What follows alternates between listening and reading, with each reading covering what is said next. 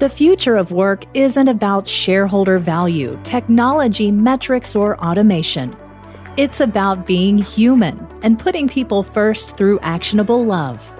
Welcome to the Love in Action podcast, where we hold deep conversations with extraordinary people to help you grow as a leader and expand your business.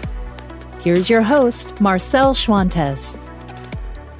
Welcome to episode 70 of the Love in Action podcast, now heard globally in over 100 countries. So glad you're here. If you're new to the show, you have landed at the place where we hold deep conversations about how to make your business and workplace be both good for people and for profits. But today, we're going to do something different. I get to talk to you, no guest, just me and you.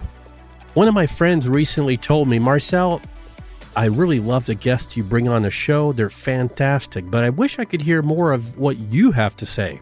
Well, today, you get exactly that. But first, a thank you.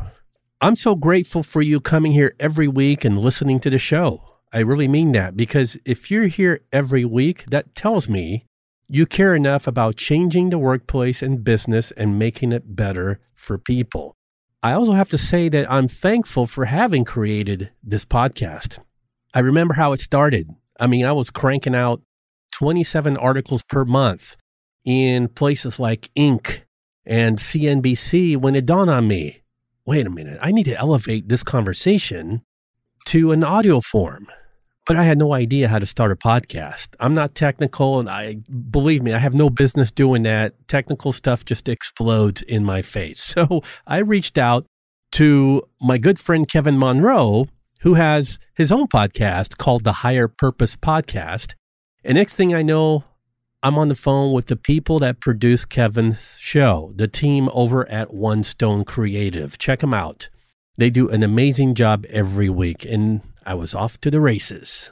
The beginnings were quite humbling. My first month, I had only about 200 downloads, but slowly people started to pick up the message that there's a business podcast out there that talks about bringing love to work and leading with love.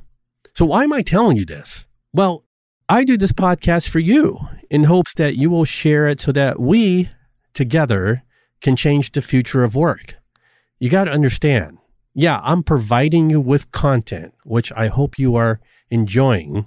But I'm doing this because there's too much suffering in the workplace. Too many people living in fear because they show up to toxic work environments and then they have to go home and it takes a toll on their personal lives, their family lives, their health and well being. So I don't do this podcast because I want to be rich or famous. You know, people say, but Marcel, I mean, you get to interview top notch A-listers, New York Times best-selling authors, the world's leading business scholars. But you know what? I don't do it for that. I don't want the status. This is mission. It's a calling. It's what gets me up in the morning. It's why I spend a great deal of my time interviewing these top leaders and influencers. I just got tired of seeing how companies continue to see people as objects or functions to be used for profit or as a means to an end while disregarding their livelihoods, their health, their well being. I have seen and experienced some crazy stuff. I've been part of a multi billion dollar company that folded overnight because of bad management, a lack of integrity. I've been on work disability and landed in ER because of bad management. So, what I hope people get out of this podcast is that they rewrite the script and reimagine a workplace where people come to work to connect with each other as one human being to another and to contribute and use their brains and imagination and achieve great things together without being squashed and have the life sucked out of them. So imagine a place where we felt safe to experiment and fail and not be shamed, rejected, or disrespected, where flexibility on our work life blend and care for our personal health and well being were cultural expectations. I can tell you, if people came to work and felt those positive things, the dynamic in the workplace is going to be radically different. But guess what? These things are happening. in truly human workplaces, those companies that are also profitable, these practices that I personally call love in action show up at every leadership level. And as leaders, we have an enormous responsibility to take care of people because people are naturally wired at their core to want to be taken care of. And when they are, amazing things happen in the business. This is what we're all about here. So help us spread the message by just doing one simple thing share the podcast with others. Let it be the gift that keeps on giving. But I also want to acknowledge another type of person that listens to the show and wants to take a deeper dive beyond an audio conversation playing out of their ears or out of their speakers. So I'm pivoting again, and I need to tell you about it. In this pandemic, more people are asking me, Hey, Marcel, we want to coach and train our leaders remotely on some of the things that you talk about. Do you have any courses we can purchase online? Well, the answer used to be no up until a few weeks ago. Now it's a resounding yes. I decided to bring everything that I used to deliver in speaking platforms and on site workshops across the country to an online platform. It's a real curriculum. It's eight weeks long. It's got videos you can watch, plus live Q&A calls, exercises, action planning, and a private Facebook community only accessible to members. And best of all, members get lifetime access. So if you want to hang out with me just a bit longer, I'm going to give you a short preview straight from the course, at least the spoken part, because it has several other components to it that are experiential and visual. The course is called From Boss to Leader. And I'm inviting you, my listeners, to participate as a beta group member. Together, this beta group will go through this learning experience with me guiding the way, and members will also tell me how to improve on the experience for future students of the course. So you'll get the full course at the end while we go through all of the iterations at the end. I'm going to give my beta group members the best form at the end based on their feedback. That's the beauty of being a beta group member. We get to walk along this path together where I provide immense value. I teach you leadership. And in return, I ask for your feedback on how your experience was so I can make it better. So here's what I thought I would do for beta group members. There's no way I can charge the full price, of course. So my team thought it would be fair to take 50% off the normal price. If you're interested and you want to learn more about this unique experience, just shoot me an email. Here's my email address info at marcelschwantes.com, or you can find me on LinkedIn or just go to my contact page on my website, marcelschwantes.com. Okay, here is a preview of week one from a module called Pivoting from the Old to the new. I hope you enjoy it, and I would love your feedback. Let me know what you thought. For two decades now, the Gallup organization has been telling us that 70% of U.S. employees are disengaged. Additionally, Gallup research found that only one in five employees say that they are managed in a way that motivates them to do outstanding work they're saying that their places of employment are not giving them compelling reasons to stay. So it should come as no surprise that most employees, 91% of them, in fact, say the last time they changed jobs, they left their company to find the kind of work that inspires them by, here's the key, by managers that care about them. This is straight from their research. So to put it another way, the real reason employees leave is not due to their work or jobs. 75% of people who left a company voluntarily did so because of their manager. So, why are so many managers failing at their jobs? Maybe this will help answer the question. Did you know that the number one determinant of happiness for an employee is a good job? A good job. So that begs the question what is a good job? So, in my research, when someone is happy because they have a good job, it means that they identify with it. It gives them self worth as a person and it gives them a purpose. And they feel like they belong in a caring community of people with shared values that are moving toward fulfilling a compelling cause or mission. But management has failed in delivering on this ideal. So, how do we get to the point where people feel again like they have a good job? Well, we need to talk about the current manager model and why we have to pivot from the old to the new. The problem we are now seeing is that the traditional workplace has been set up for now over a century to serve those in positions of power at the top of the hierarchy. And that model is no longer sustainable because this model of the workplace was never about creating value in human beings actually doing the work. Historically, as we look at what the workplace has become, most organizations see people as objects or functions, as a means to an end in a transaction. So, in companies all over the world, the term, quote, cog in a wheel, it's still very much prevalent because that's how people are treated as cogs in a wheel. But yet, here we are in the year 2020, and people are still being treated as they were a hundred years ago or longer in those assembly lines.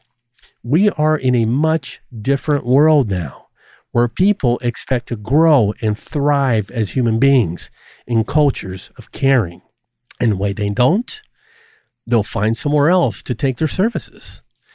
So let's talk about two things that are no longer working in the year 2020, but which so many organizations are still practicing. Here's the first the annual performance review. Albert Einstein once said, The definition of insanity is doing the same thing over and over again and expecting different results. I can say the same about the insanity behind this obsolete check the box HR practice. It's a waste of time for both busy managers and HR people. They are obligated every year to comply, but their hearts just aren't in it. So, what happens is that far too often the process does not result in positive feedback. Why? Well, generally, managers are going to uh, scurry around and gather up views and perspectives right before review time and then dump them all at once on the employee thus leaving the employee dazed and confused, overwhelmed, and in some cases very irritated, like, what just happened? So it becomes an emotionally disengaging event for employees. And this annual hunt to check the boxes to keep things in compliance also disengages managers and HR people. So, what I will be exploring with you in future modules of this course is that if we want someone to grow, we don't wait an entire year to offer them help and blame them for things they're doing wrong. I'm going to give you a new plan to replace your annual performance review that will lift people up, not discourage them, and definitely not annoy managers for having to tick the boxes. What else no longer works in the year 2020? Micromanagement. But yet, I can tell you that right now, your organization probably has micromanagers destroying the morale of good people. You see, a person who micromanages, the reason they do it is because they don't trust their people to do the work. And so they don't delegate to the strength of others. This is about control. They have to have control because they have to do things their way. Unfortunately, the reason we have control freaks who micromanage to the last detail is because they don't value their people enough to believe in their abilities and then allow them freedom to exercise their gifts and strengths, which is the reason you hire them in the first place. So the situation becomes overbearing and stifling because for employees, when managers cut them out of the decision making process, and make all the decisions without consulting the team, it disengages them. In turn, what they're creating is a culture of mistrust. And in those places, creativity and high performance by talented employees is absent. So these two examples I just gave you, unfortunately, are still very much the norm we have come to expect these things because, you know, most of us have seen them in our careers at one time or another. So that brings us to our first time of reflection. Throughout this course, we are going to have reflection points where we pause and I ask you to confront yourself in a gentle way about the realities of how you lead and manage people. These reflection points are in the form of questions for developing your own self awareness. Because when we raise our self awareness, we begin to shift and grow. So, we're going to end this preview of the course today with three important questions. So, I encourage you to pause after hearing each question and then answer the questions and take notes. Here we go. Ask yourself, as a manager, whatever level you're in, CEO, director, middle manager. How may I be contributing to the problem of disengaging my employees? Question two How is my leadership team or current company culture contributing to the problem of disengaging our employees? And lastly, how is my hiring strategy contributing to the problem? Thank you so much for sticking around and taking the time from your busy schedule to hear about my course. I'm grateful. And I will be even more grateful to you for sharing this episode so we can take the Love in Action movement forward. Once again, the course is called From Boss to Leader. And I'm inviting you, my listeners, to participate as a beta group member. Please only get a hold of me if you want to be in this beta group and get more information. If you do join, you get 50% off the normal price. The course includes eight modules. That's eight weeks of content and leadership development, action planning, exercises, videos, live weekly Q&A calls, and a private Facebook community where I will personally engage you and support you along your journey and where you can ask any question you want and provide me with valuable feedback and help me make this great course for future members.